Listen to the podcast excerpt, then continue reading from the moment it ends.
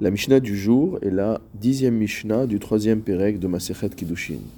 Haomer Leisha Kidashticha. Un homme qui déclarait à une femme Je t'ai remis des Kiddushin, je t'ai consacré comme épouse. Cela a été fait devant des témoins, évidemment, car c'est un paramètre obligatoire, mais visiblement ces témoins sont partis à l'étranger, ces témoins ne sont plus disponibles, et il ne peut faire qu'une déclaration. Vehi omeret lo kidashtani. Et à cela, la femme répond Non, c'est faux. Tu ne m'as pas remis de Kiddushin, je ne te suis pas consacré comme épouse. Hu asur bikrovoteha. Par le simple fait que cet homme ait déclaré avoir remis des Kiddushin à cette femme, il devient interdit à toutes les proches de cette femme. C'est-à-dire que dès lors, il ne pourra se marier ni avec sa sœur, ni avec sa mère, etc. Vehi muteret bikrovav, mais elle, par contre, aura le droit de se marier avec les proches de cet homme car en effet, elle n'a pas reconnu le fait d'avoir été consacrée comme épouse. A l'inverse, hi omeret, si jamais c'est la femme qui déclare kidashtani, elle dit à l'homme Tu m'as remis des kiddushin, tu m'as consacré comme épouse. Vehu omer, et l'homme répond Lo kidashtir, non c'est faux, je ne t'ai jamais remis de kiddushin.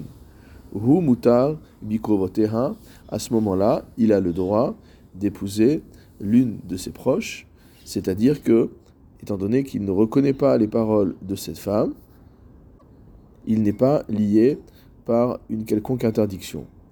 Les Mefarshim, les commentateurs, posent la question de savoir pourquoi on a besoin d'enseigner les deux cas.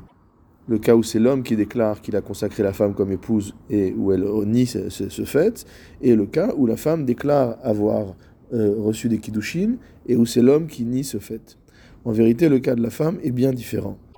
En effet, lorsqu'une femme déclare avoir été consacrée comme épouse, quelque part, elle s'interdit au monde entier, c'est-à-dire qu'elle ne pourra plus être épousée par qui que ce soit d'autre tant qu'elle n'aura pas reçu le guet de l'homme auquel elle déclare être mariée.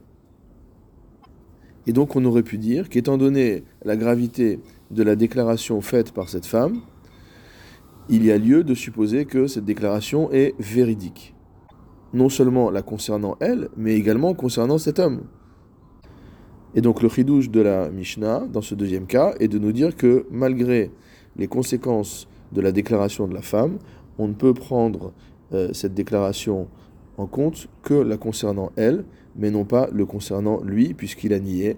Donc il lui sera permis, muta euh, hi asura bikrovav, donc elle est interdite à se marier avec ses proches, évidemment après qu'il l'ait divorcée, puisque tant qu'elle n'a pas reçu le guet, elle ne pourra pas se remarier avec qui que ce soit d'autre.